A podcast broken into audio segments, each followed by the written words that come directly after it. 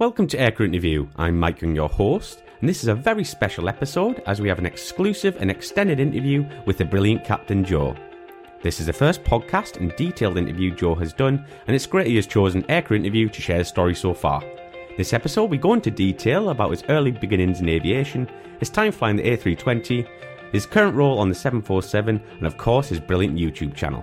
We were also very rudely interrupted in the middle of the interview from Joe's hotel, who decided to do a test fire alarm for 30 minutes, which you will be able to hear us chatting about in this interview. So please enjoy and make sure you head over to our website www.aircrewinterview.tv for more in depth interviews. Thank you and enjoy. Okay, so Joe, when did you first become interested in aviation? Ah, Mike, when did, oh, it's a long, long time ago if I think back to it. Um, I was, uh, want to say sort of 13, 14 years old. Mm-hmm. Uh, a good friend of my parents, he had a, a, little biplane and he invited me to go out for a spin with it. And oh. literally uh, a minute after takeoff, he sort of goes, Hey Joe, take over control. And the cool thing was that um, I was in the front seat and he was sitting behind me. It was a little uh, Christen yeah. Eagle, and um, so I could really see what he was doing, and I was all by myself in, in the front of the cockpit. And um, no, but it was it was really. I want to say, you know, from the from the joystick, it's kind of actually it's just like a, a wooden pole in the in the Christen Eagle. It went from there feeling wise right into my heart and it's just it got me all excited and i just uh, wanted to do more of that that's how it started so i wouldn't say sort of the age of 14 yeah Awesome. Absolutely. So obviously a lot of our viewers and all of your viewers know you went to airlines. So why did you choose airliners over military? That is a good question. Um, because the military, I think in Germany is, uh, I mean, you can have the option, but the, the assessment is incredibly difficult to get into. Right. And uh, I know actually a few military pilots, and um, let's say sort of the sad side effect of, uh, of being a military pilot is that they don't really fly as much, like, yeah. compared to like uh, the U.S. Air Force. These boys they fly like I don't know, probably two to three hundred hours every year, but the German ones are sort of down to fifty, maybe eighty hours a year, which is not a lot. It's more in the simulator kind of stuff and uh, I probably am, yeah. And then it didn't really sort of strike my my uh, mind to actually become a military pilot because I actually wanted to do more flying, like actual yeah. flying, you know. So yeah, that's why. of course, yeah. So you have to talk us through your initial training. Like, how did it start, and where did you start? Yeah. Yeah, uh, that's it's a funny coincidence, as a lot of things are in aviation. I shouldn't have actually become a pilot because uh, my parents wanted me to become a dentist, and I, oh, okay. uh, yeah, so I finished my school um, in Germany, and then uh, you normally sort of do a year of social work. Uh, I was a paramedic for a year, and then I kind of had to, you know, choose what I'm going to do uh, for the rest of my uh, life. And, um, and then I, by pure chance, I got into university to study dentistry. But at the same day, I had the assessment to go to Lufthansa and take uh, that initial test. Um, oh, wow. But But I cancelled on the test last minute because, I mean, having getting this option to to go to university for free in Germany, I mean, it's like a once in a lifetime chance. And my parents were kind of, I'm not going to say forcing me to do it, but they kind of really wanted to do it. And they said, Joe, if you don't like it, then you might as well become a pilot.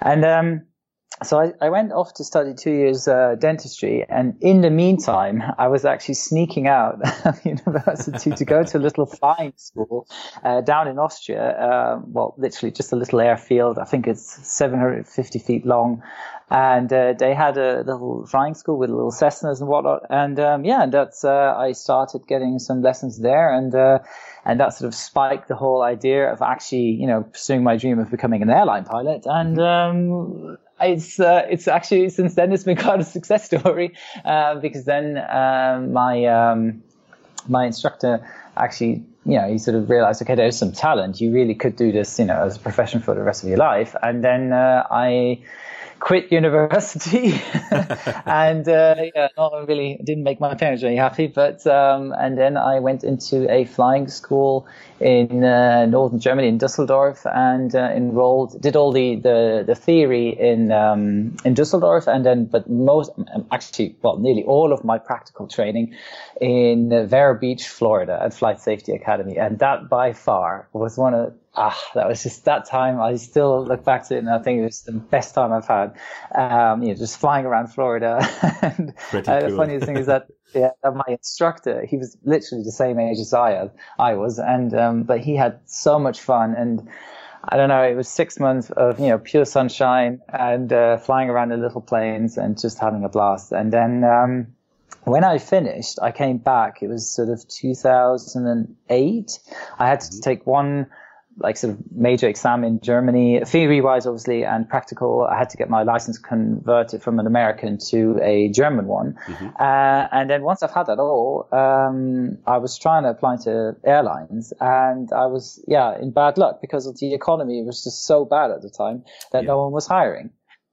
Uh, well, uh, but me as a guy who has a very sort of, you know, I'm very optimistic and positive attitude, um, I had to take, uh, just after my last check flight, I had to, um, take another check flight to extend my single engine piston land, um, license. And uh, I went back to my old flying school in Austria. Um, and so my we did a flight, nothing special, and we went to a place where which is very close to my parents and um, we did a debriefing in a little like it's called uh, the Propeller Restaurant, so a little pub, nothing special, uh-huh. right? So we go in there, we discuss everything, and then literally a table next to me, there's a guy talking to his colleague saying, "Oh man, I don't know how to how are we're going to deal with the summer. I desperately need a pilot. You know, who's going to fly the plane? I can't do it all by myself, and so forth and so on." And I hear that. I mean, with a table next to, and I just went up to him and I said, mate, uh, I've just finished my flying school. Uh, would you be interested, you know, in hiring me? And he said, that's fantastic. And, and, and I think two or three days later, I got my class rating or started my class rating on the Pilatus Porter, um, for skydiving and, uh, to become a skydiving pilot. So I did that. And it, I remember the, the first uh, time I actually flew the Pilatus Porter, I mean, it's not, let's say, not the most aesthetic aeroplane to look at, but no, flying not, is, is a complete overperformed. I mean, it's it's such a cool plane. But once I, um, because skydiving is, I mean, there's a lot of time. You know, you have to go up as quickly as possible and then down as quickly as possible. So when the, the first time I actually this, well, falling out of the sky procedure, like nose down. I said to myself, "Oh my God, Joe, what have you got yourself into? Why would you do that? You risk your life." And uh, but then uh, you know, it's a thing. I that was really flying outside of my comfort zone at first. Yeah. But you get used to these things, right? And then. Uh, yeah, so uh, I was I was very happy to do that. I did that for one year, uh, and I lived at my parents' place because it was so close to to the little airport. And I've gained so much experience, you know, because flying in a straight line, I'm not going to judge, but anyone can do that. But so starting and you know taking landings, that is where you really gain experience. And uh, I mean, I did 32 loads a day on a weekend. It was I did so many touch and goes. It was it was so much fun. And then the funniest thing is, and that's again in aviation, you have to have a little bit of luck. The last day, um, more or less of that job, or more or less of the season, there was a guy sitting in this cramped Pilatus port with 10 other guys, and he was like monitoring me throughout the entire day. And he was one of those guys where normally a jumper, he jumps out, he lands, and then he has to pack his chute again. And so he skips maybe two or three flights in between, and then he gets back on again. But this guy was on every flight. So I knew he had girls who were packing his parachute. Uh-huh. So I knew the guy was kind of sort of, you know, he had some money and so, so, and so at the end of the evening at the barbecue, uh, he he approaches me and says, "Hey Joe, um, what are you going to do over the winter time?" So I had an option actually to go to Dubai and fly for uh, Skydive Dubai. Um, I declined that. I, I, went there for an interview. It was all good and fun, but um, he then actually said I would. Uh, he's a, a, chief pilot of a little executive company in Dusseldorf, where I actually was at flight school. If I would be interested in flying a King Air, And I said, wow. mate, you do not have to ask me twice. I am signing up. and that's what I did. And then a week later, literally a week later, I had uh, my next job and I was in, sitting in the type rating course for the, for the King Air. And, uh, and then I did some King Air flying, you know, especially the executive aviation is, it's very unique. And, you know, you have to do a lot of all the stuff you've learned in flight school, like flight planning and all the, you know, the weather charts, reading weather mm-hmm. charts and all that stuff airlines kind of do that for you, but in executive flying, you literally have to do it all by yourself. And we didn't have a flight attendant, so I was vacuum cleaning the airplane when we landed, and you know the passengers got out. That was my job. I was washing planes no for a living for time. But it was great. I mean, to gain experience, it was absolutely fantastic because coming from the skydiving, it was more sort of VFR ATC. So you didn't really sort of, you know, request, request clearances and that kind of thing. But with the executive, it was all I've learned at flight school sort of kind of came to play in the executive uh, area. And then she's, uh, well, she's not flying anymore now. She's got uh, a kid, but um, she was with Air Berlin and she sort of called me up one day and said, Joe, you are applying today at Air Berlin. I want you to send me all your details and we'll, you know, put your CV on top and you, you know, we'll see, we'll try to get you in. I said, fantastic. That's what I did.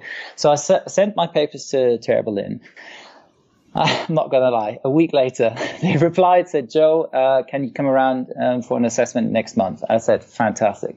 And then um, the assessment definitely was challenging. Uh, it's uh-huh. very, it's comparable to the DLR test, um, like with Lufthansa.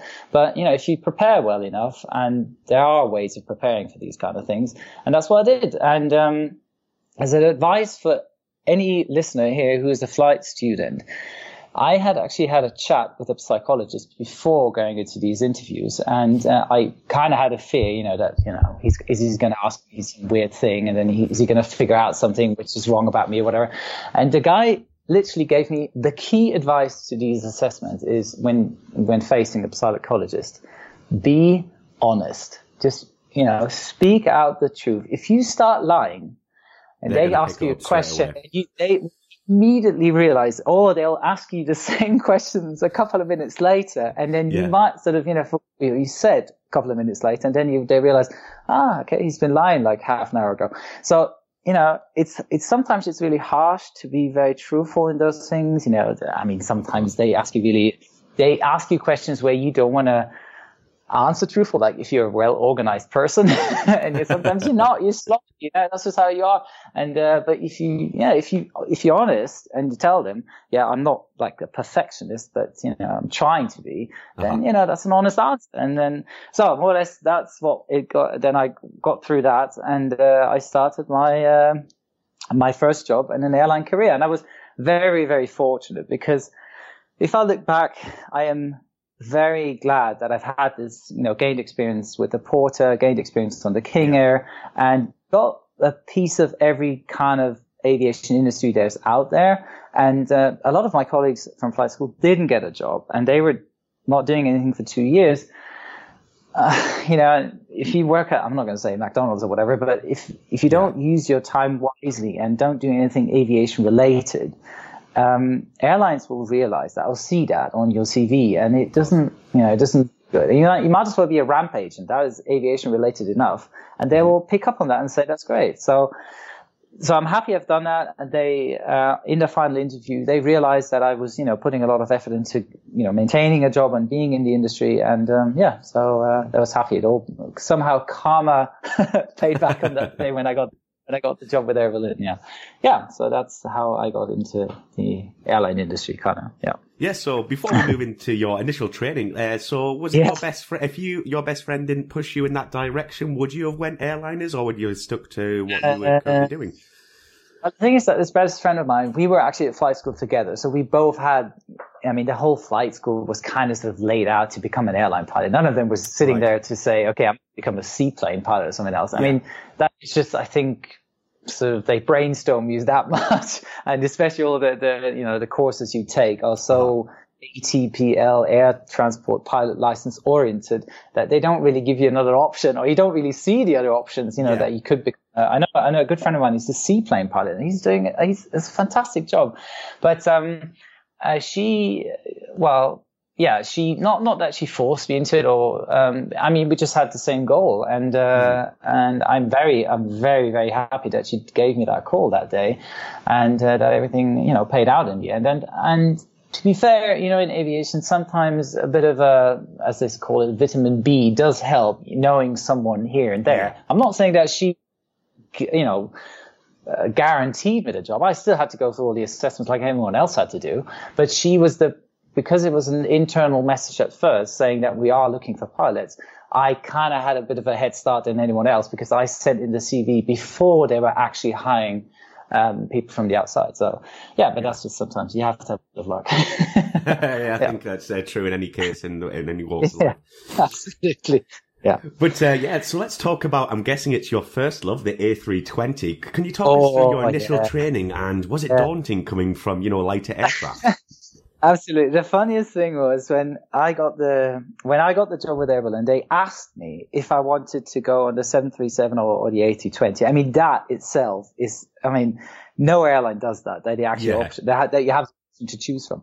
But so I said, oh, I definitely have to go to 737 because the funny thing is, I was so brainwashed by an instructor who said, you know, why would I ever want to fly an Airbus? Because if uh, because it, because of the electronic checklist. He said, "Why would I want to? Uh, why should I trust a plane that is has a failure and then gives me a checklist to do so with like, an electronic checklist? It doesn't make any sense." He is yeah. so stuck. He said, "Paper checklist. That's the one and only." And so I, I was complete, and also this whole fly-by-wire stuff. And I said, "Oh my god!" Nevertheless, uh, Evelyn then said, "I said 737, and I was and and I did the MCC, that what's it called, the the multi-cockpit."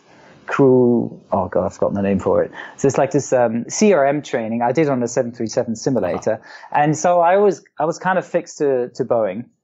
Nevertheless, Evelyn calls and says, "Oh, Joe, no, no, no, we need more pilots on the A320." And said, "Oh my God, no!" I was so frustrated, and I said, "Oh, this is going to be the worst ever." But uh, and then I read into it, and then when the when the the training started on on the, the type rating, and we did most of our type rating in Switzerland with uh, Swiss aviation training. Okay.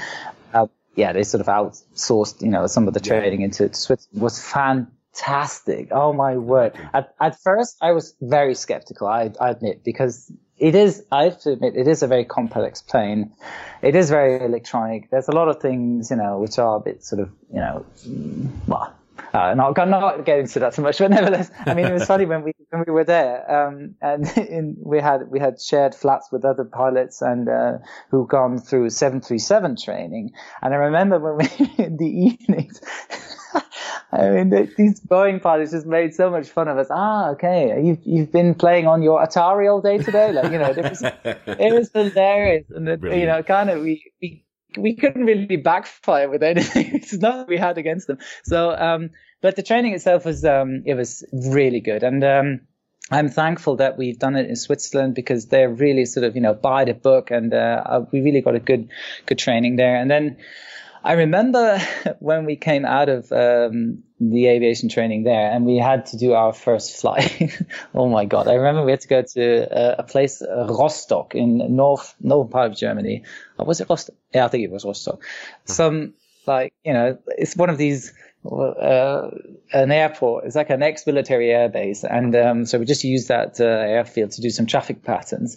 Mm-hmm. And I remember it was uh, six pilots. I think it was six or no, seven. I think it was seven pilots times five traffic patterns. That was 35 oh, touch and goes in an A320.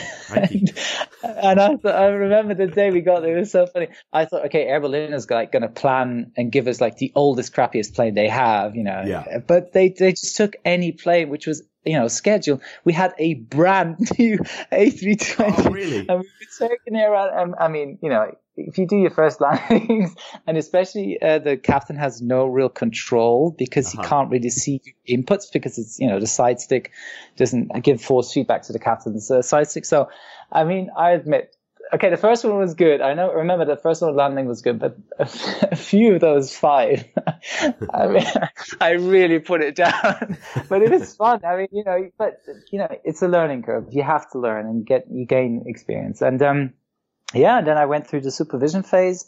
Uh, also, really cool was that uh, some of my colleagues, I, I, think I was the only one, yeah. Um, most of my colleagues went to Air Berlin. I did the supervision during, in, with Air Berlin, and I, funny enough, uh, did it with LTU, um, which was a, a, company previous of Air Berlin, and then uh, Air Berlin actually bought um, LTU. And I was, but the, the, whole supervision training was with these really, really experienced LTU pilots, which were I mean, the knowledge they have passed on to me was just oh, mind blowing. You know, they were so incredibly helpful. And, you know, I was a total newbie. I had no idea what I was doing. I mean, yeah. because that point, the plane is literally flying you because it's such an over, it's an information overload and you can't really sort of, you have to process everything. And I, the thing I did, I remember which helped me a lot was, um, I did a lot of like voice recordings to myself. I've recorded stuff. I still actually sometimes I still listen to them, and they're like ten years old now.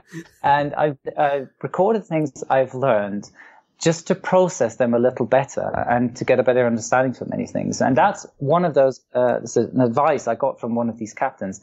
And I'm, I'm thankful for it. It was, it was so cool. And, um, yeah, and then in the end, uh, everything worked out fine. And I was based in, um, so my supervision training was in, uh, Dusseldorf and that was like three months. And then I uh, was based in Stuttgart, which was uh, yeah, a normal little airport. Um, flying to Mallorca, I don't know, 52 times a year. and, and then you know the first year, the first year is really where it counts, where you have to just you know, I was taking any fight they gave to me. I never, I think I need, I haven't had a one sick day in my first year because I was I was having so much fun, and um, yeah, that's that's that's my uh, beginning of the airline career with Air Berlin. awesome. Yep. So just talking yeah. about a bit more uh, about the A320. What was the cockpit yeah. like? Was it all glass cockpit, or was there analog gauges in there? yeah, we had a few of them, really, really old ones, which had a few analog instruments, but in general, it's all glass cockpit. I mean, yeah. analog standby instruments. That's what we've had. But uh, no, in general, it was it was all glass cockpit, and uh, I mean. comparing to the plane I fly now, the Airbus A320 is, I think, one of the most spacious cockpit out there, and it's incredible. It's, I mean, it's it's a plane, it's a plane to get really old on. I mean, for like senior pilot, it's great because you have so much space. I mean, that that table. I mean, I, I, at first I thought, my, when am I ever going to use this table? What's it good for, anyways? I mean, now I really, I have to admit, I really miss it because that table is so convenient for you know doing fuel checks or anything like having your meal on that table is just great. and, and no, is that exclusive to Airbus, or or do Boeing's now do that? Oh no no no no no no! no I think Boeing. I think I actually seen some. There was a in type rating for the seven four. I think I saw a little in the in the computer based training. They had a little video where they said um, the yoke, uh, an airplane is made for flying. Uh, sorry, a cockpit is laid out for flying and not to have a food, uh, to have your meals in it. It was something like it was after, I mean, it was such like a unintended, you know, to, sure. to, to, against, against Airbus. No, but in, in general, uh, Airbus is very, it's, it's reliable. All right. I mean, I've never had any serious malfunction with it, but there's a few things. Sometimes you do have, I don't know, it show on the ECAM it shows some kind of failure on ground. Uh-huh. And sometimes you couldn't get rid of it. You know, you, you pulled circuit breakers, you did this and that, and you called maintenance, and you know, you just couldn't get rid of it. And then at one point, the guy from maintenance just said, "All right, shut it all down. Literally, just turn the whole plane, airplane off, and just more or less restart it, like you would, know, like you would restart a computer." Oh, really? And then, then the failure just it was gone. You know, and I thought, "Oh my god." That was, I think it didn't really, I mean, reliability, okay, but uh, apparently that's, that's one of the things you cannot do with the the 747 or generally with with Boeing. You can turn it off and you know off and on again, and the failure won't have disappeared. But on the Airbus, that's quite sort of a common thing to do. yeah, I can imagine. Yeah. And we will be talking yeah. about the 747 a bit later on. But yeah. uh, can you tell us what destinations and routes you used to fly on the A320? Oh, absolutely. I mean, anything within Europe. Uh, I mean, think I I think I've counted it at one point, and uh, I did in in the eight years of flying with Air Berlin. I think I've seen up to sixty destinations. Um, yeah, I the ones I really really preferred flying to was definitely the one the the, Greece islands. Going to Greece was um, you know I like the airfield. I mean Airbus is very very automated, and there's a lot of so much, you know, get all the the helps, you, all the uh, bits and bobs which really help you make flying incredibly easy. But it's not necessarily a plane to uh, to do a lot of manual flying. You can, I'm not saying you can't, but um, it was cool to sort of see, you know, fly visual approaches with the A320 which just, I mean, that's what I love. And uh, that's what I went to work for. I just wanted to do visual approaches because that sort of puts you into a little Cessna and you just do it with 210 passengers behind you. I thought it was fantastic. so the Greek, uh, the Greek islands, you had because some of them they had first of all they can't afford an ILS or I don't know a VOR approach, so they had some kind of NDB or whatever to pinpoint that you could actually get to the airport, and then you did your you know visual pattern and then sort of, sort of self created your own approach, and uh, that was really cool and I really liked that, and and then obviously the the ones which were more challenging but also a lot of fun um, were the Canary Islands. I mean these oh, there's no doubt about it. Any any air, island you fly to any runway there is completely built in the wrong direction because there's not a single airport in the Canary Islands which hasn't got crosswind. They all have crosswinds. You fly in there and it's a, a minimum of 50 to 60 degrees crosswind and uh, 20 knots and upwards, you know.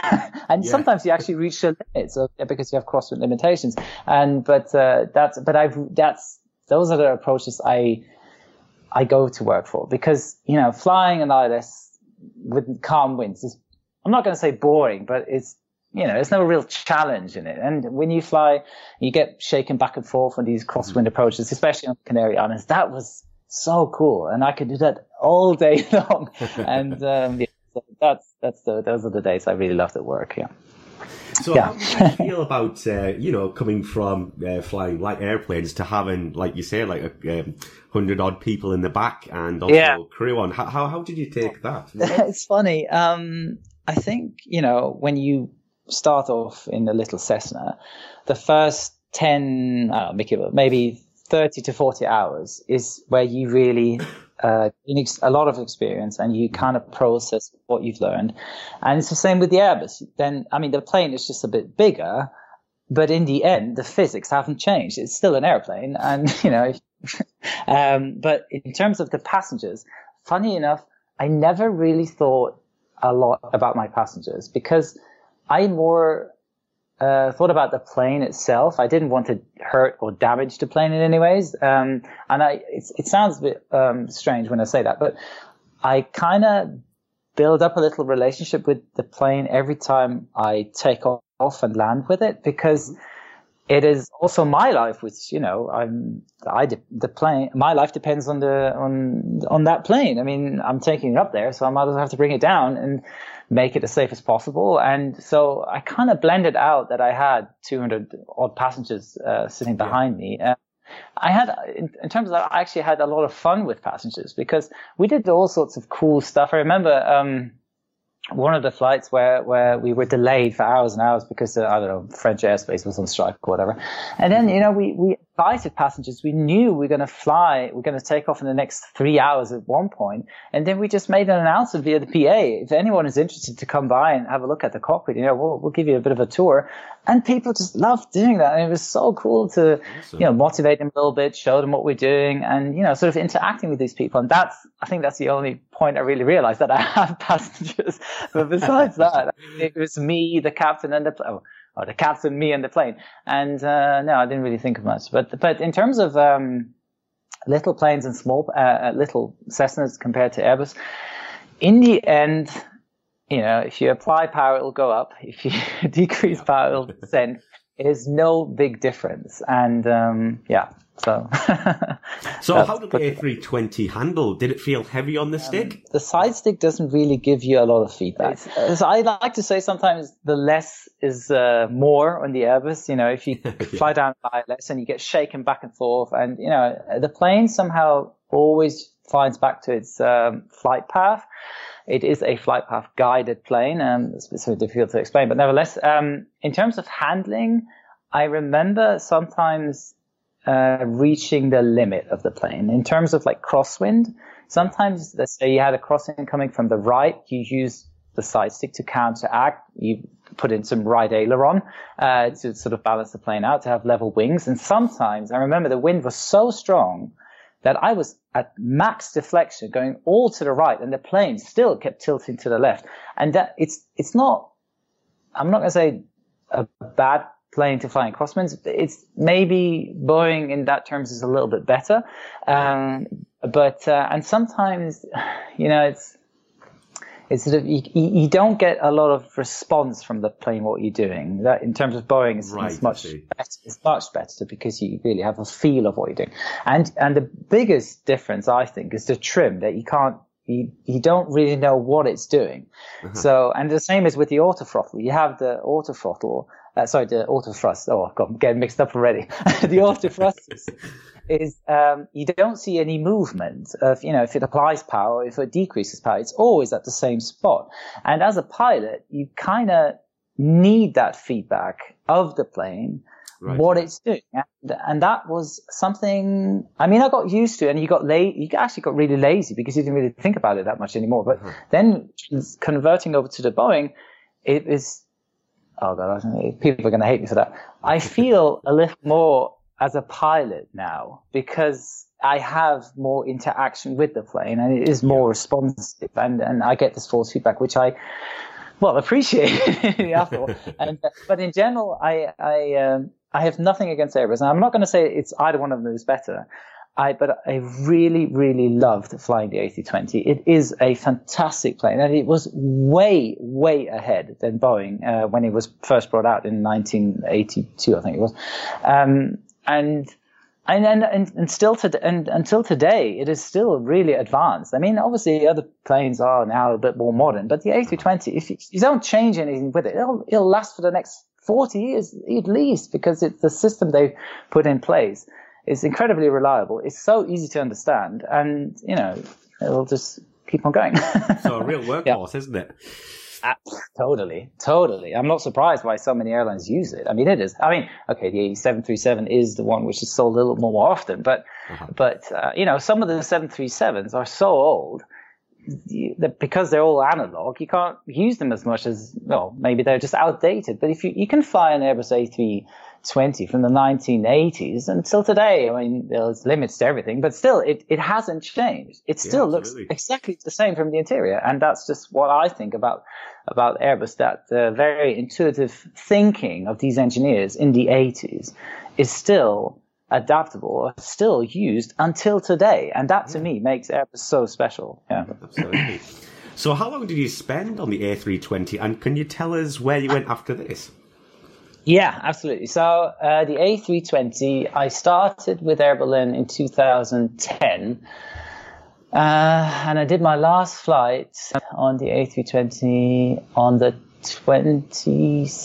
27th, I think, or 20, no, 21st of October 2018. So yeah, eight years, and uh, I didn't, I don't, I don't regret any day. Uh, I've been working for Berlin. I had the time of my life with that company. We had so much fun. I mean, we've you know been all to these funny places. Mallorca was more or less our like our second home. Uh, we had so incredible nice layovers. Um, and I've gained really, I've met incredible people there. I've gained so much experience. Uh, we had so much fun with the flight attendants. Okay, that sounds a bit odd, but no, we just really had a good connection with all these people. And uh, it was an incredible team effort. A- everything we've done, especially I remember the last day when, when the, the company actually shut down it was just so emotional. I mean, we were sitting there at Munich airport, the last flight going from Munich to, to Berlin, and everyone was there and everyone was crying their hearts out, you know, and then when the plane last took off and, but then we, like, we celebrated in old school Air Berlin style. We were flooring it out. The crew briefing area where we had that party in Munich, we completely awesome. trashed it. We trashed it, but it was so cool. And and I still have a few friends there, um, and I'm so happy to hear that most of them have you know got a job after that. And that to me is also really important that the, these colleagues of mine you know continue working as pilots and also the flight attendants. Absolutely. And uh, yeah, it's good to see where their careers have uh, you know headed. And uh, yeah, and I myself consider myself as very very lucky um, to have you know, got the job on, on the plane I always wanted to fly, the 747. And, uh, um, it is, yeah, it's been a bit of a success success story, except for those five months I was unemployed. but uh, but no, now now it's it's even better than what I've had before. Yeah. yeah, absolutely. I think you're a very lucky man to fly uh, yeah. the Queen of the yeah. Sky. So let's talk a bit about the 747. Um, yeah. Can you talk about your initial training? Like, was it different? Yeah. Like coming from the Airbus? Uh, absolutely. I remember when. Um, okay, the when I had when I had to prepare for the assessment, I didn't want anything to go wrong at the assessment. So I prepared a lot in advance. I took um, four hours in the 747 sim uh, in Frankfurt to really prepare because I was so worried that I've you know, might have forgotten how to trim because it's been, it's been eight years since I've flown a plane with a manual trim. And, you know, I mean, obviously the characteristics are a bit different. She's a bit much heavier than everything else I've flown so far. And, uh, and that training was incredible. I remember the guy who, who, um, who was doing the, the training in the simulator just to get some experience for the screening. He was a 757 pilot and he just said, Joe, there's no big difference between the 7.5 and the 7.4. It just has a few engines more, but, but in general, he gave me such cool advice, like pitch and power settings and all that kind of stuff. And it was so helpful, which then I put into, into the screening when I was a Cargolux for the screening. And okay, I'm not going to sounds a bit arrogant, but I completely nailed that assessment because awesome. my chief, the, actually funny enough, the chief pilot was the guy who um, uh, did the did uh, the screening, and his deputy is sitting behind me, and I had so much fun, and I'm I'm sure not many people can say that they have fun during a very very stressful time. You know, I mean, you have a yeah. window of 45 minutes to prove okay, I am the guy you want to hire. I can really fly this plane. Mm-hmm. And that's what they, uh, that's what happened, you know, and then it was just a really cool experience. And I think back to this, you know, s- smiling actually. And then, uh, yeah, the initial training on the 747, um, yeah, complete, um, you know, fire hose to the mouth and full on such an overload of information. It was complete, uh, oh, it was, everything was different to, to, what I've learned from the seven uh, from the A320. Uh-huh. The good thing is about Boeing, which I immediately realized, the books in terms of manuals. I mean, you have countless manuals. They were much better organized than the ones in Airbus. Sorry, Airbus, you have to step up your game when it comes to that. But no, I had an incredible TKI uh, theoretical knowledge instructor. She was, I mean, you know, she knows the plane in and out. She was such a cool, such a cool lady, and she's actually just getting her upgrade so I can't wait to fly with her. Um, no, but uh, again, the the training we were very lucky. We're a tiny little course. We were only four of us. Um, the courses uh, behind and uh, ahead of us were like 16 uh, pilots, so we're very lucky to be such a tiny course. And the cool thing is, a lot of our instructors had um, like uh, where I don't want to check. So they had to, you know, there was always another instructor in the room um, checking if the other instructor was doing a right, a good job. The same was in the sim. Sometimes we sat in the sim with three other instructors. Like one was doing the actual training. There was a guy being checked. The other being checking the others. It was, it was absolutely crazy. And, but we got so much input from these pilots and there was so much, I mean, so many eyes what monitoring us what we were doing. But it was just everyone was trying to be incredibly helpful, and um, and it's been a very very steep learning curve from from the day from day one more or less, and uh, and it was great. I mean, it's it's I am I love you know getting into new books and reading into stuff, and and some you you do. I mean you know, Boeing is not so much different. I mean, the fuel system is more or less the same that it is on, on, on the Airbus, mm-hmm. uh, or, you know, things that there's a few things engineers can't differ or can't change like uh, when they build an airplane. So they're incredibly redundant and all that kind of stuff. And so you, i could see a few things which are relatable to, to airbus. And it, it helped a lot that especially with this old youtube stuff and all the videos i've done a lot of that came to play because i i knew the systems fairly well and i could just adapt that to the 747 and yeah is is the training was cool. And then obviously when, when you're done with your final, I think what's it called, the, the uh, release to, I don't remember. It's, it's a check flight you have to take uh, in the simulator, which right. releases you to go out on the actual plane. and then when I did my first, oh my word, I was, I was, oh god, I was so incredibly. I mean, I, I took a dash eight, right? We, ha- I had only minimum training on the 747-8 in the sim uh, because you do most of the training on the 400 and I got onto the Dash 8, and this instructor, he was such a nice guy. And, uh, and, uh, we were in a large group. It was from, um, from Luxembourg to LA. I mean, lucky me flying to LA, the first flight. It was actually fantastic. But, uh, I remember, uh, when we took off, I mean, there's a like there's a little vent you have in the in the jumbo which sort of you know uh, you can have it sort of facing in your face that you get some cool air.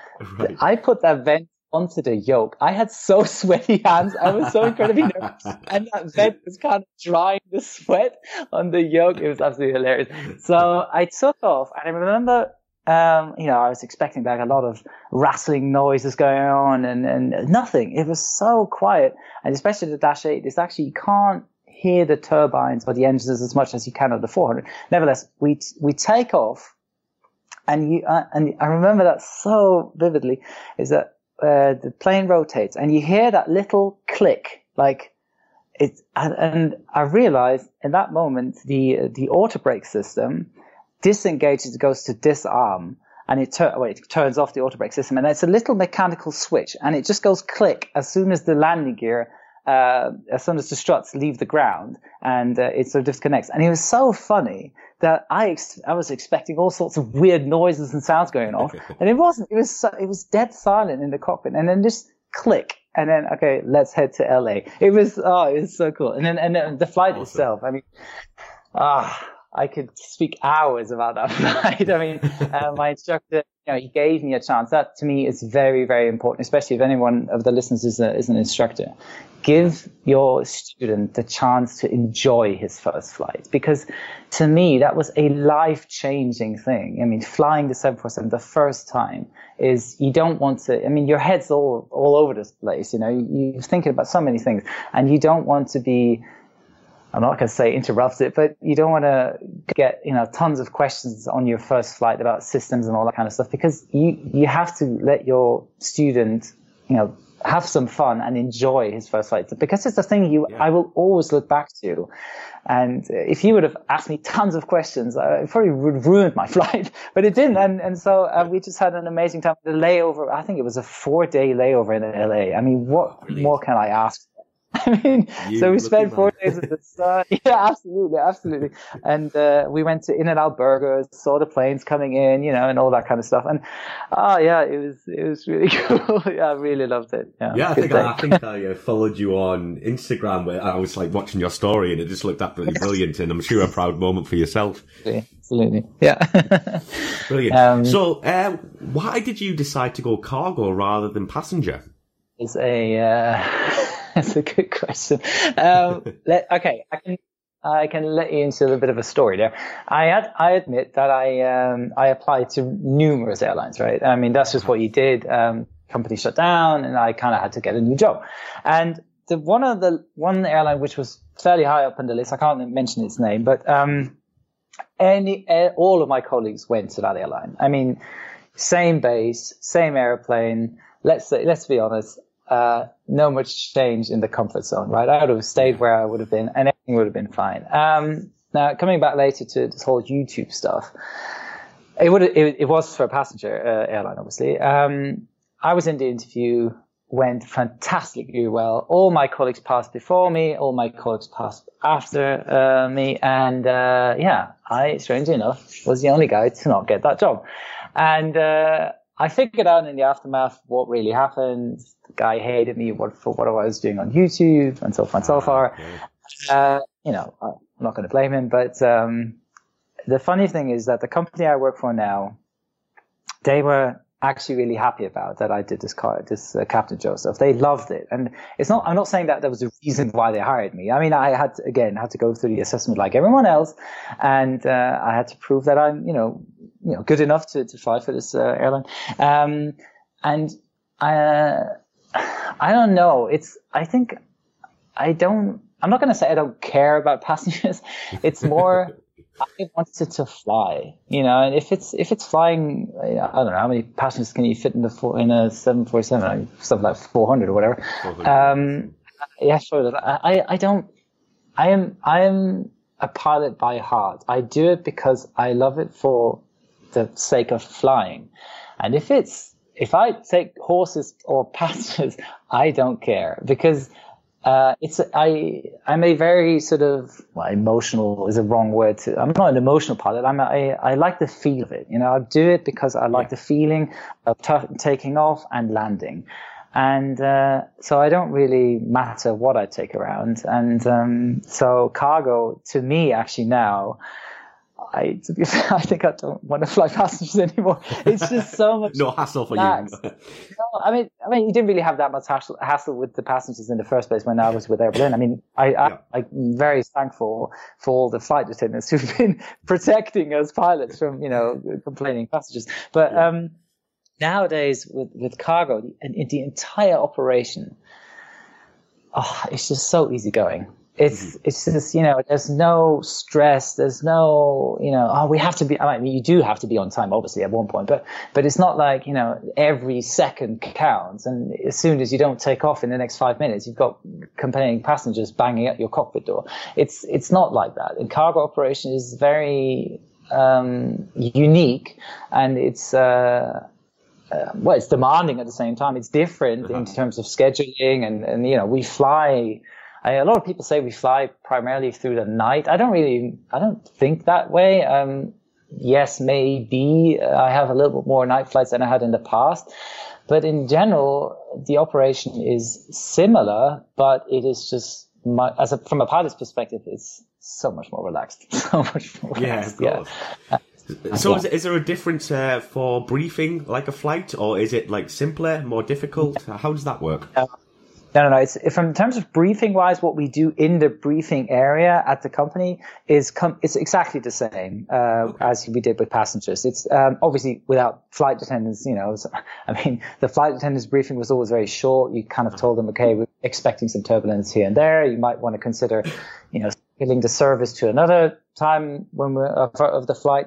Um, but obviously that is not there anymore. But uh, uh, briefing wise, it is exactly the same. You go through the NOTAMs, the airmen. You go through uh, the Met Met charts, uh, the weather charts. Um, you look for alternates. You go en route alternates. You do the exact same thing as you do with the, as a passenger pilot, but um, interesting enough, when you get on board, there's a bit of a change because you speak a lot to the load master, so the guy who actually is in charge of loading the plane, and you have to thoroughly go through the uh, list of cargo you are transporting because you kind of want to review if you have any dangerous goods on board. You then want to do a main deck check, go actually go into the cargo compartment and really have a look at all these dangerous goods if they, I don't know, damaged in any way or strapped securely and all that kind of thing. Um, just to be aware, you have to kind of be aware of what you transport and some of the cargo we fly. Holy cow. I mean, it's just, you would never even think that they would put that on a plane. It's just incredible. Can you share some and, uh, things you've actually carried? That might be interesting for us. well, there's one, the one, the coolest definitely, which is coming up very soon. I'm, I'm actually, I, I can say that is, I think it's been in the media already, is that Cargolux is transporting two beluga whales no from way. China to Iceland. I mean, just wow. picture that putting a whale on a plane. I mean, it's not just going to be lying around and just strapped it down to the car, to a pallet. yeah. Obviously, it has to have a tank with. Well, it's not going to swim.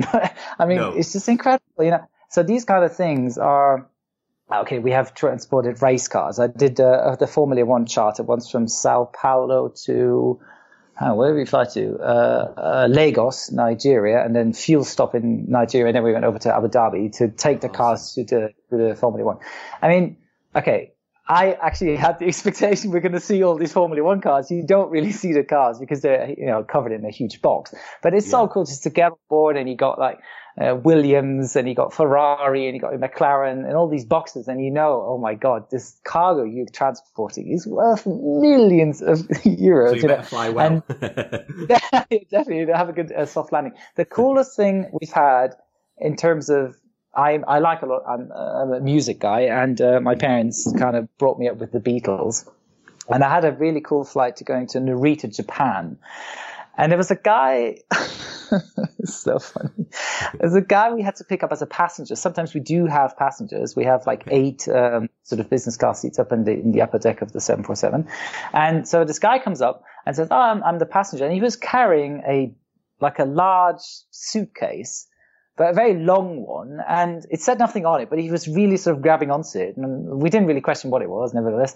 So we um, we got on get onto the plane, and he didn't say what he was what his job was. He didn't mention anything of that. We got onto the plane, and the entire cargo area was f- completely packed with stage equipment of Paul McCartney, oh. and I completely lost it. I was just, it was, I, oh my god! I mean, I, re- I really look up to this guy. I mean, he's a Beatle, right? I mean, picture that. So, and then that, this, yeah, and that guy then he was up in the upper deck, and he had this suitcase, and I, obviously at one point I kind of had to ask what he was carrying around, mm-hmm. and it was Paul's guitar, you know, and that just, I mean, oh my, he didn't wow. open it, but I was wanting awesome. him to open have a string at it, but it was just, you know, and you, it was just, this was so cool. And, and I am, you know, this makes this job incredibly interesting because sometimes, of course, you just fly boxes from A to B. There's no secret about it. But,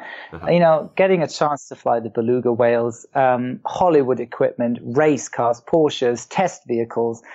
I mean, the, the, the list is absolutely endless what we carry around. And, and, and that kind of makes you special as a pilot because yeah. you know you brought something from A to B, but it. Oh, hang on, is that room service? I'm, I'm sorry if I just. oh, hang on, mate. Hang on. Oh, is it a fire drill? Oh, for crying out loud, you can't be serious. Right, yeah, I think it's just have to pause real quick. I'm sorry. no worries, Joe. Uh, Okay, that was uh, very spontaneous. There goes off the fire drill in my hotel. I've never had that in an interview before. Yeah, there you go. That's the first. Um, That's the first yeah. What I, was, what I was saying is that it makes you, you know, sort of kind of makes you special as a pilot. Is you bring stuff from A to B, and you know you kind of had a part in this whole, you know, logistics and the, in the whole role of accomplishing projects or you know bringing race cars to racetracks and that kind of thing. I mean, we've we've had the race horses on board, and you have the grooms, you know, the groom who's actually looking out yeah. for the horse during the flight. I mean, the stories these guys can tell are just incredible, and and that's I think what I live for. It's um it's the stories every package we fly from A to B has something to tell. And that is just to me very, you know, precious and important. And, and it gives your job more of a, a sense, you know, of what you're doing and just yeah. being a little part of it all. I mean, the, the whole chain. So yeah, yeah, it's, uh, I really like it. Come on, is it ringing off again? Oh, for, oh, Mike, this is just such a disappointment. I'm really, I'm really, I think they're just having a, I, I read in some, some information about having a fire drill it's just going to go off for half an hour now. Okay, well, Mike, then I think what we'll do is um, I will just call reception, uh, ask them how long this procedure is going for. I know it's just a test drill, yeah. Um, but we just then call back, like sort of in, in 20 minutes. I know it's a bit disruptive now, but uh, that thing, yeah. oh, it just went on and on and on. But they just they just cut it out. They said uh, it stops at 50, uh, at half past. So um, yeah, it was just a test, and uh, I called in uh, guest services, and they said yeah, it's going on for half an hour or so. But it's over now. It's all good. Perfect. Good. Good. Okay. So Joe, can you talk us through the seven four seven cockpit? I mean, it looks very roomy, but uh, how does it feel uh, like piloting it? it's so funny that you say roomy because it's not. it's so funny. If you look at the 747, she is huge. I mean, every time I step uh, in front of or get out of the bus, which takes us to to the to the airplane, I am completely mesmerized by its size. But funny enough, when you go up the staircase and you come into the upper deck, the cockpit is really, really small. Um, I mean, once you're actually situated well, in your seat, uh, the overhead panel is very close to your head and everything is sort of crammed into it. And it's funny because you would think uh, it's that huge of a massive plane, and why would be the why is the cockpit so small? But uh, no, in general, the layout of uh, of the Boeing 747 is um, it is fairly similar to to what I've experienced on the Airbus. I mean on the overhead panel, you have all the systems which aren't as, you know, much used obviously during flying. Um, you have your fuel panel, you have your fire extinguisher panel, you have all these panels which, uh, yeah, kind of sort of are less used during normal uh, regular flying. Um, yeah. But in general, yes, you have a huge yoke in between your legs. that is probably the biggest difference. And uh, no, but obviously a glass cockpit uh, all around. And um, uh, what is what is well, in general, the layout is also very yeah, it is easy to understand. I mean, if you would uh, take a passenger and explain sort of where everything is, it does make sense where how they've laid it out. And uh, no, it's it's uh, it's yeah, it's a comfortable, snoozy little cockpit. it's actually it's for, for my taste, it's maybe it's just an inch too small, but uh, no, you get used to it. it it's fine. yeah. So uh, obviously, there's the Boeing versus Airbus debate. How, which do you yeah. prefer, the side control on the Airbus or the yoke on the Boeings? Uh, yeah, in terms of that. Um, okay. Um, I always like to refer uh, a plane, you know, you as a pilot have to have to fly a plane like a Cessna, or it should feel like a little Cessna because that's what, what you start off with, right? And an Airbus A320 or Airbus in general with the side stick can't really give you that feeling. First of all, you don't have the force feedback of the side stick, what the plane is actually doing. Um, that, in many ways, I'm not saying it's it's uncomfortable or dangerous in ways.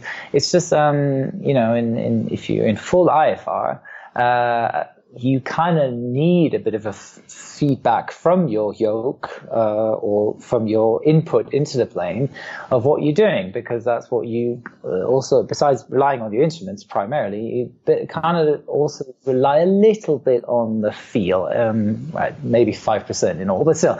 Um, but uh, on the 747 it is I personally think and I said that before you do feel a little more as a pilot having more control over the plane mm-hmm. because she is incredibly responsive. So, you know, it's, it's funny if you, if you turn like the, I don't know, a 25 degree bank or something, you, you apply in the pressure and you kind of have to hold it at first. On the Airbus, you literally, if you wanted a 25 degree bank, you put the side stick, put the, looked at the bank indicator, you turned it to the left and then you let go of the side stick and that was it and then the plane just wow. did, just maintained that flight attitude until you apply some pressure into the other direction. But for the Boeing, if I tilt it to the left, it will initially do the turn, but mm-hmm. it, if I let go of the control, it will then roll out to get wings level again. And that is the key difference between the planes is that um, yeah, the, the, Boeing is more of a Cessna because if I apply pressure on a yoke on a Cessna, it will return back to its original flight path. And compared to the Airbus, it won't. And those are sort of the major differences. Um, yeah. It, both of them are safe, but I'm not saying anything is better or worse, but it's, um, it's just you have a bit of more, you know, you're more in tune with your plane on the Boeing. That's, I think, is sort of the biggest difference between the Airbus. Yeah. so, yeah. how long have you been on the 747, and what are your oh. future plans? Do you intend to carry on the, the jet? Yeah, well, I, I, feel I haven't been on it too long enough. I've only been on it a year now. I mean, uh, it, has been a, it'll be a year in March. Um, I mean, flying it actually. I've started my first flight was in June, so I've only been actually a half year on it. Yeah. Um, but uh, yeah, what is the, the, the future of it? I mean, it's so funny. When I started it, I, I heard all these rumors that they, you know, that Boeing is going to shut down the 747 project or yeah. program because there's no real need anymore for four engine jet aircraft because mm-hmm. nowadays you can, you know, if you look at an A350, I mean, the ETOPS uh, certification that got, it can fly around the world with one engine. It's just, you know, nowadays you don't Crazy. need the four engine era has just come, or it's slowly, slowly coming to an end. Yeah. And, um, I mean, there are discussions, you know, uh, the, the key factor of the 747, why it is so, so good, especially in the cargo area, is because of the nose cargo door. Mm-hmm. That is the key uh, essence to the whole plane is that door because uh, in the future when it's going to be retired, let's say 10, 15 years. I will be flying it for a couple of more years, that's for sure. but somehow engineers have to come up with an idea to replace the nose cargo door because because then you won't be able to transport, I don't know, 50 meter long, uh, 100 ton heavy drill because you can't load it onto the plane anymore. Of course, you have the Antonovs, you have the Galaxy, but the Galaxy is also retiring at one point. She's so incredibly old, and which is funny enough, the biggest competitor of Boeing um, many many years back. But that's a whole other story. Um, but so they will have to come. Uh, the swing tail. I highly doubted that that will come back. I know. Um, uh, is it? Hang on. Airbus Beluga is no, it's not a Swingtail. It's also nose nose cargo. Yeah, um, yeah. So yeah, but so that's not really an option either. Um, so I don't know. We'll see what the future brings. But I'm sure the next ten years are secure. That I'll definitely fly the seven four seven for the next. That's for sure. Yeah. Yeah. yeah lucky man. Mm-hmm. And uh, maybe it'll be interesting to see if uh, the A380 is maybe turned into a cargo plane. I don't know if it's possible, but it certainly has the size. Highly, highly doubted because the funny or the interesting fact about the 747 is, and I'm not sure if many of my listeners actually know that, it is, it, was built to be a cargo plane. That is the interesting oh. fact. A lot of people think that it's actually a passenger plane, but that was not the whole idea. Okay, let's bring back to the story with the Galaxy. Uh, don't nail me down on dates, but when the whole project or the program of the 747 started because the US Air Force was looking for a cargo plane to transport um, these standardized uh, containers, which you uh-huh. can, which they have on lorries, which they have on like shipping containers, right? Yeah. So that was the measurement or the requirement the U.S. Air Force laid out. They said we want a plane which can fit this container. So uh, a lot of airlines applied, and Boeing came up with the 747 program. And that's the reason why the cockpit is above on the upper deck. So you could fit a, um, a, nose, cargo door in the first place and uh, you could fit that container. Um, at the same time, uh, Lockheed was doing uh, was a rival or also um, presenting a, a, program, which is the Galaxy, and uh, the U.S. Air Force went with the Galaxy, and then the 747 of Boeing was left over with their project, and no one was interested in anymore. Then Juan Trippe, the guy from the CEO from Pan Am at the time, he they kind well Boeing sort of had a very close relationship with him because they had, he has bought countless planes in, uh, beforehand, and he said, well, why not put an upper deck, uh, put the first class into the upper deck because uh, Joe Sutter, the guy who's actually the you know, the godfather of uh, the 747, he actually had intended to have the upper deck as a um, as a, a crew rest. and Juan Trippe said, "Oh no, no, we're not having that. No, no, no. We're definitely going to have an upper class. You know, it's like you above the economy class, more or less." Uh, and that was the key selling point. And that just that literally saved uh, the 747 project in the whole because of Juan Trippe's idea. And then, you know, they've been selling it for, uh, selling it off to Lufthansa and all these other companies. And, and it was a, it was, yeah, it was great. And then I think then a couple of years back, they then came back to the original program and then uh, said, okay, we're also going to introduce a cargo plane. And that's how it all, I mean, uh, reverted back to the old plans and put the nose cargo in place. And uh, so it has, you know, multiple options to use it. So it's great for passenger and it's, it's great for cargo. And um, that I personally think makes it so incredibly unique. And um, I'm so thankful that I could fly it. yeah. yeah I mean, apart from the Concorde, I would say it's probably the best Oof. looking airliner out there. it sure is. I mean, it's just different. You know, I mean, nowadays, not to sound like degrading to any airplanes out there. Uh, it's it's a long pipe with wings and a, and a stabilizer at the back, and you know, no, they don't have real shape anymore. I, I, think okay, the A350 does look very stylish too, and the 787 they're all getting you know more aerodynamic and whatnot, but no of them have none of them has this unique hump. I mean, you'll recognize the 747 miles away. You can see her coming. If she's flying aside alongside of you, you will immediately recognize it's a 747 because of the hump. And that to me makes her so special. and before we move on to chat about obviously YouTube, what, what mark of yeah. um, the 747 do you fly in? what's the difference? Is it just engines or is it avionics as well? Oh yeah, there's a, there's a few differences we have. Um, we have a few ERFs, sort of the extended range freighters, um, which have different engines. Uh, a lot of them have the the old Pratt and Whitneys. My God, they sound amazing. They have the coolest sound. Really, I mean, once you flip that switch, this engine just sort of, you know, there's a roar to it. It's just really cool. Um, we have the 400s, the standard 400s. Most of them come with the, the Rolls Royce engines, and we have the uh, the Dash 8, obviously, which is the more modern one, uh, which comes with the GEnx engines, um, the General Electrics. Um, they're all more or less the same. Uh, the Dash 8 is a little bit more powerful funny enough, it is when you're in the cockpit and take off, you can barely hear the engines because they're so quiet, but you can feel the little bit of, you know, the extra part of thrust it has. But, um, in terms of cockpit layout, it is, it's exactly the same.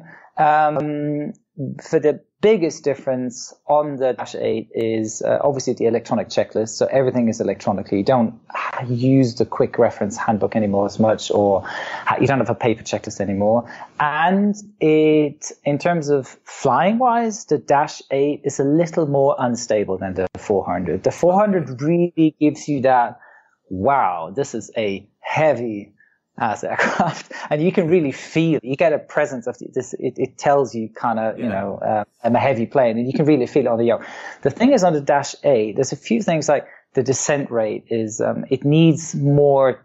Like you have to start the descent with the Dash 8 a little earlier than you would have had to do with the 400 because she, she's more of a glider. Right. but, right.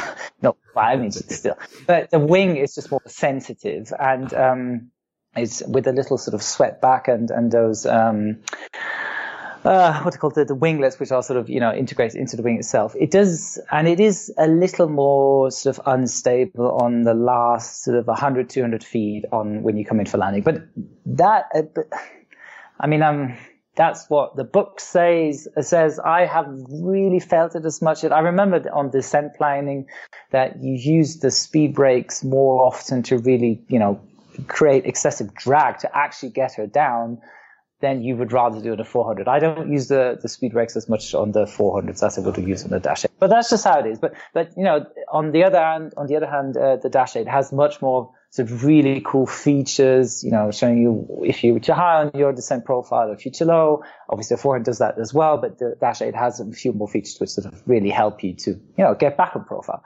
But besides that, they are more or less the same more or less. Yeah. and before we move on, have you seen the recent news that uh, British Airways are going to do an old BOAC livery on their 747? Well, they better do. That's amazing. it looks absolutely that's, that's incredible. Cool. That's cool. I, mu- I must say, I uh, the delivery of the of British Airways itself, uh, I've always been very fond of it. The one which I really thought was uh, incredibly cool, um, and besides all these special ones, they had one which was for the Olympics, was an A, oh, yes. It's an A320, I think, and they had golden feathers and everything. It looked, yeah. it was sort of it was, it was so unique and different to all others. And I thought that was cool, sort of, you know, to show that we have the Olympics and being proud to be British and that kind of thing. But, um, no, it was, it was really nice. And, uh, yeah, there's, there's good liveries out there. Um, British Airways is one of them I kind of like, yeah. and it's cool if they bring out the, the, the BOAC. I mean, how cool is that? Yeah, that will uh, be pretty special. But, that uh, will, yeah, that will be special for all the spotters. I can promise you that. oh yeah, there's plenty of them out there, isn't there? But uh, yeah, we're certainly wishing you all the best uh, for your future career on the 747. Thank you, but, thank you, um, thank you. Yeah, we need to talk about YouTube because your channel is just absolutely incredible. You know, you've got yeah, so many subscribers. You. So tell us how you started this. Uh, I get this story, that question so often, and it's I know. So sorry funny. to repeat it. no, no, no, no, no, it's so good. It's so funny. A lot of people think that I've just started off because I had the idea. No, it's it happened actually. As a lot of things do in life, happened by a funny coincidence, right? Um, it was that my dad. I, I was flying with Air Berlin, and I had you know great times, all good, but I had a lot of spare time on my hands and I wanted to do something with it.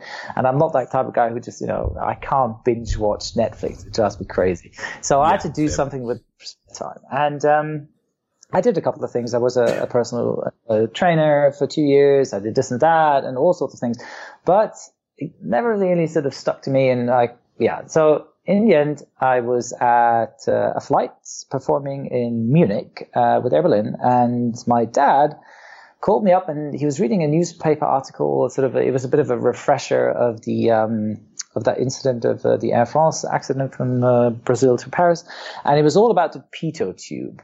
And he didn't really understand that article because it's very, very technical, although my dad yeah. has a really hard technical knowledge. Nevertheless, he, um, I had two hours of turnaround and uh, I, I told him or I offered him, why not, uh, I'll FaceTime with you and I'll show you around it, you know, explain the whole thing. And so that's what I did. I took him out on an outside check. We went through all the things, systems and I went up into the cockpit and just, we went on and on and on. It was really cool. A couple of, I want to say a month later or so, I was at my parents' place.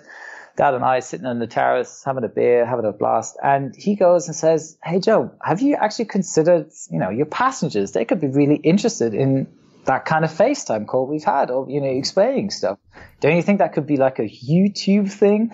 And my dad, I mean, at the time, he was like eight, 68 years old. I, wow. I didn't even think knew what YouTube was. That's so, amazing. And, yeah, and then uh, then I said, oh, it sounds like a lot of work, you know. Oh, yeah, I'll consider it. So in first place, we started off with Instagram to see if there is really, you know, people are interested in that. So we uploaded a couple of pictures. It skyrocketed. It just went off, like off the hook. It was really cool. And then I said, okay, I think a year later, or half a year later, I uploaded my first YouTube video, and I was, you cannot believe how nervous I was. I mean, you know, I hadn't had any permissions yet from company. No one knew about it. I talked to my friends a little bit about about the whole idea and so forth. And you just, you know, if, you sort of bring up something new, you will always feel com- uncomfortable at first, and then you know you get the hang of it, and then you get you get better and better. I mean, it's probably the same with your with your podcast. You know, people probably at the beginning thought, "Oh God, what's Mike up to now?" And then you want yeah. to, you know, you gain experience, you get better and better, and so forth. You get there. Um, so I uh, uploaded. I think is one of the first. The first video was about the sterile cockpit, I think it was. And then it sort of continued, and then it was sort of gradually picking up. And then uh, I uploaded a video about reverse thrust. Apparently, that was a topic everyone wanted to know about because that video broke any record I've had so far. And I think it has by now something 1.5 million views or something. And that took a huge part in the success of this Captain Joe YouTube channel because, yeah. you know, then it sort of picked up. And then I got countless comments uh, below that video uh, saying, Joe, can you do that video? Can you explain this? Can you do this and that? And I literally wrote a list of all the things that people wanted to know. And from that point on, uh, it, it, it was a success story and, and, and it's just, it's so much fun. I really like doing it and it, it, I bet it does consume a lot of time, but the rewards, the feedback you get from, you know, I, the, to me personally, it's not the financial aspect. I mean, that's not really to count for, but the, what I really see as success is when I get pictures sent from flight students that their instructor has shown my video in their flight school. I mean, That's awesome. They, this is absolutely, then you know you have done something right because the instructor, I've had feedback talk with one of the instructors and he said, Joe, I'm sorry, you have just explained it much more better with visuals and whatnot. And, you know, I could just pop that video on at the end of my session or lesson or whatever. And, um, and it's just great, you know, and then I, and from that point on, I knew I was on the right track and I just kept kept going and then it's just it's yeah I really like doing it and I still like doing it. uh, yeah, I mean it's uh, one of my favorite channels. It's absolutely brilliant. But um, yeah, let's talk about how you come up with your ideas because it seems like yeah. you pick a certain topic and that's what you focus on. And uh, yeah. yeah. do you have a list or like of what you want to record or is it like spur of the moment? How do you, how do you come up with these ideas? No, no, it's it's, it's definitely it's definitely uh, a lot of the stuff is um, based on on the comments I get or questions which are sent in because sometimes I don't see that even as a question. And then I thought, yeah. okay, that's actually really a good topic to talk about. And also sometimes I'm in the cockpit and maybe there is something which I, well, let's say struggle with or, uh, also have, you know, difficulties understanding. For example, just recently there was, um, when I did my first oceanic crossing, that is quite a thing to do. I mean, you have to get the oceanic clearance and everything. Yes, there's like a book to read just about oceanic clearances or the oceanic crossing. And I thought, okay, why not, you know, make a video more or less for myself to get a better understanding of what it is. And that's more, and then obviously that helps. I know others to, to and they watch that video. Uh, funny enough, I haven't, I haven't even done it yet, but it is, I've done the script for it. It's all ready to go. But, um, you know, it's sort of things, if, if I want if I think if I struggle with a few things, then I assume a lot of others will do the same. Not that I'm universal to everything, but I'm saying is that you know, if you probably ask 100 people uh, the same question, probably 80% of them will say, I'm struggling with that same problem. Yeah. You know, and then you kind of sort of have a direction, okay, this could potentially be an interesting video. And sometimes, I mean, I've, I've videos which failed. Some of them didn't, no one had no interest at all. Sometimes it's just luck. Yeah. Sometimes it's bad luck. And, you know, you just have to learn from your experiences. And, uh, yeah. but, um, I, I, I, think what I, love about your channel is like, you're trying to educate, yeah. but it's also entertaining, which is a difficult uh, combination to do. Absolutely, because at one point you try, you have to be serious because you need to be seen and respected as a pilot. You can't be, you know, joking around about things. And the same point is, if I do something wrong, if I explain something completely the opposite or make a mistake, trust me, aviators or pilots in general, they will, I will, they will hold me down if I make something wrong. So I can't, I really have to be precise on what I say.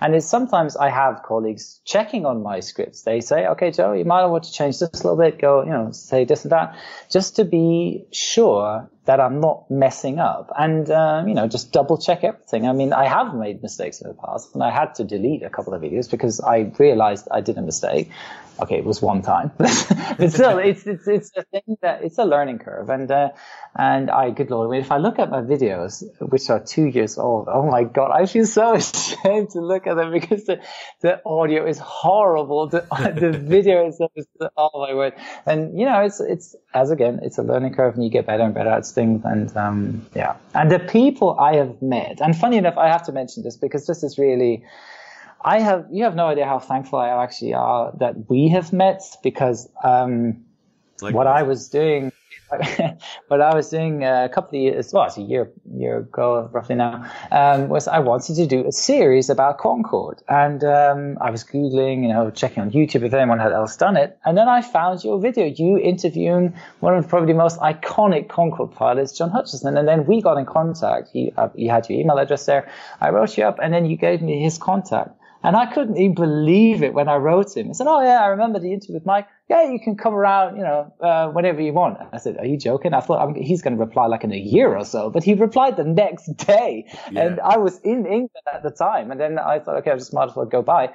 And um, I mean, that to me was one of the most uh, inspiring persons I've, yeah, well, pilots I've met so far. This guy he's is a great just, I mean. The, the stories that guy could tell. I mean, he could he could write ten books just about what he was experiencing with Concorde. Or you know, it's it's incredible. It was really good. So again, Mike, thank you very much for getting it or putting me in touch with, with John. That was definitely oh, a huge thing in my career. Yo, but, uh, let, us talk because obviously I'm on YouTube as well. Do, do you get any yeah. bad comments or hateful comments, and how do you oh, deal with that? I mean, there's always someone who's going to be mock about something. It's it's not, you can't you know, if you have a, a child of that size, it'll always be 0.02% of guys who are gonna, you know, complain about something. It's just, to be honest, I remember at first, uh, they really caught up on me and I, you know, it's the funny thing is you get 2000 positive comments about Joe. just is all really cool, incredibly helpful, blah, blah, blah, blah. And you get that one comment, uh, Joe, you know, you've full of shit or whatever, um, some hateful stuff. And mm. that somehow sticks to your mind, right? That is where you can't even go to sleep with. It's ridiculous. I don't know even why, because you see it in comparison. It's, it's a joke, one comment compared to 2000. But you learn, you just, I mean, I've got countless friends to talk about it, and they said, oh, come on, like, you know, see the comparison to the positive comments, see the upside, see how many people you're helping. It's, you know, then at one point you just get used to it. I mean, it ha- I must admit, it has been very, very low on my channel. It's just a few things I, I can sort of vividly remember, but I, you know, it's also, the internet is a place where people can hide, you know, if that guy can come up to me and personally say to myself, then it is criticism I will take. Yeah. But if it's a guy hiding on his laptop and just writing a nasty comment because he is bored, probably, Okay, that to me is it's, it's, it's a waste of time, and you know, I might as well. You could have waste just of energy. Yeah. waste of energy. Yeah. So, but if yeah. people, I I mean, actually people approaching me personally saying, "Hey, Joe, criticism here, may, but but then also that was incredibly helpful critique. They said, "Hey Joe, why don't you do this thing?" And I, I was thankful for it. I was really thankful because that improved the channel in many many ways. And you know, it's just you learn from your mistakes and from the yeah. criticism you get. I think constructive criticism is uh, really helpful, but just negative comments don't really help you uh, at all. Um, but uh, as you probably do now, I just ignore them as well. Yeah, yeah, absolutely. Yeah. so, what can we expect from your channel uh, in the future? Do you have any big plans uh, coming up for it? Because you're, oh, yeah, I think you're a couple a hundred thousand away from a million now subscribers. A million, yeah, yeah, absolutely. There's there's a huge thing uh, which I'm planning on. It is it is very difficult to to actually go for it and do it. And the thing is that um, I personally don't really like the word uh, or if people call me a influencer, because personally, I think I haven't really influenced people. Yeah. I haven't really changed their lives. I've helped them maybe in terms of, you know, aviation stuff, but I haven't really helped, uh, uh, like change someone's life, for example, to become a pilot. So I am, what I'm trying to set up, but it involves a lot of talk with lawyers and everything. It's quite difficult. And especially how we're going to do it is I want to help young aviation enthusiasts or flight students to pay off their flight school bills oh, wow. because flight school is incredibly expensive and there's nothing about that. And I've spoken to countless flight schools and, um, and there is one flight school which is very fond of my idea that I would, that is now still in the process of going, putting a huge crowdfunding setting up a crowdfunding on YouTube channel uh, and getting my followers to you know donate money to help younger students. That's the whole idea. I haven't. It's it's we're working on it. It's a bit difficult to actually put it into place, but um, that is one of the things I want to do because I know I have a big audience. Uh, but now, what am I going to do with it? And to make a real impact to in life and for me personally that's one of those bucket list items is to help someone like really change someone's life. That is what I think is now or is slowly becoming the purpose of my channel um, to or use use the amount of followers to to help others. And that's uh, I'm hoping to fulfill that. Um, probably sort of in May, June this year. That's that's the goal. Yeah. well, that sounds yeah. like an absolutely uh, cracking idea, Joe. And uh, yeah, like your channel being, I, I, would say probably one of the biggest aviation channels on um, YouTube. That you're using it for a you know a positive kind of positive, uh, output yeah. rather than just trying to make money or become famous or whatever. I think it's, yeah. it's absolutely brilliant. Absolutely. Yeah. It's. I mean, um, you know the uh, it's, it's, there's a few things which I am really, really happy about and thankful that I've, um, you know, started that channel in the first place. It was never the idea, uh, obviously, to become famous or whatever, because I never thought it was going to pick up that much. And but now, you know, you getting me in contact with John Hutchinson with the Concorde Pilot, then uh, I've spoken to Kennedy Steve, that the, yes, is one of yes, the most iconic ATC controllers out there, and there's so many people I have met along this journey and that to me is, you know, they, this is incredible because I've never expected this to be, to happen like this. And so that uh, to me is now also a message of I have to give back to, to my viewers. And this is, uh, I hope this is going to be one of the chances of doing so. And it's also, there's countless other projects which are on the sideline right now, which, uh, which are coming sort of slowly into place. And, uh, it's going to be an incredibly exciting year this year. I know that for sure. Yeah. yeah, I'll, I'll be certainly, uh, following your channel and also yeah. Instagram. But, um, yeah, so where can we actually find you online there for our viewers that may not have heard of you? Yeah, absolutely. It's uh, I think the the biggest one where you can see most of my work is the YouTube channel. If you type into the search box up in YouTube, if you just go Captain Joe, uh, you'll immediately find me. And the same goes for Instagram. Uh, we have uh, Fly with Captain Joe. You'll find me there. And uh, but now where I think a lot of stuff, especially this podcast, is going to be on my uh, website. I'm going to upload it there as well. So I have a website also. It's www.flywithcaptainjoe.com and there's a bunch of cool information on there. Um, we have also like tons of giveaways. The giveaway thing is like really picking up now. That's a lot of fun giving things back. And uh, like I've given away my headset and sunglasses and watches and all that kind of stuff. And it's really cool. And um, so there's a lot of information on there, but those are like the key three platforms. It's YouTube, Instagram, and my website. Yeah. Awesome, Joe. Well, I'm yep. going to ask you a few personal questions now uh, to yep. wrap up, if you're happy with that. So, um, yeah, apart, sure. from, apart from flying, uh, do you have any hobbies? uh, editing movies. no, no, I sure I do a lot of sports. I have a really close uh, group of mates uh, back in Munich where I do a lot of sports. That's and I, I, have a girlfriend who needs a lot of attention as well. So uh, yeah, that, those are my hobbies. Yeah, and oh, okay. To really wrap it up. Um, I have a huge interest for vintage cars. I like restoring old cars. That's what I do a lot with my dad. And yeah, that's I think those are the biggest hobbies of my life. Yeah. awesome. Yep. So, do you ha- what's your favorite military and also civil aviation aircraft? Okay, the most favorite military. Uh, it's a tough one. I would have gone with the Tomcat, but I Tomcat. go actually with the Tornado because I've actually flown the Sim once, and that is a cool plane. Uh, yes. It's very versatile. You can use it in all sorts of areas. Um, so military-wise, that's the yeah the Tornado, uh, and co- commercial. Ooh, I think I'm going to go on a limb here, and uh, I think I'm going to say the DC-3. okay, I wasn't expecting that. Nah, because I think the DC3 is it. I mean, it has an incredible history. I'm funny enough. I'm getting to allowed to. I'm flying it in April. it's a long story, but uh, no, it's um, it's just uh, it's a cool looking plane. It's hands-on flying. Uh, I think there's not a single one out of them with an autopilot, if I'm not mistaken. No, it's it's a good looking plane and it has done what it, it was built for. And uh, you know, you can obviously I could have sent an Airbus A320, but that, that's like a, just a normal plane. You need a cool plane. yeah. And yeah. am I correct in thinking that's going to be with? Uh, I think there's a series called Ice Pilot. Is it? Is it Absolutely. Yes, yeah. they came up to me actually and uh, invited me to come up there. And uh, so yes, we're at the moment in planning and, and doing a week of uh, flying around Yellowknife yeah, that's the idea.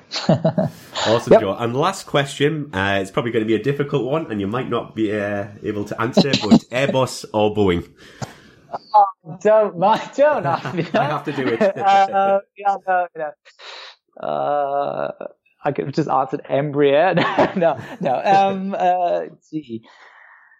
Ah, all right, it's gonna hurt. Um, he, oh, but, uh, uh, no, Boeing. It's Boeing. It's Boeing. You're yeah, going Boeing. Boeing. You're going Boeing. Slap in the face. No, it's Boeing. Yes, yes, Boeing.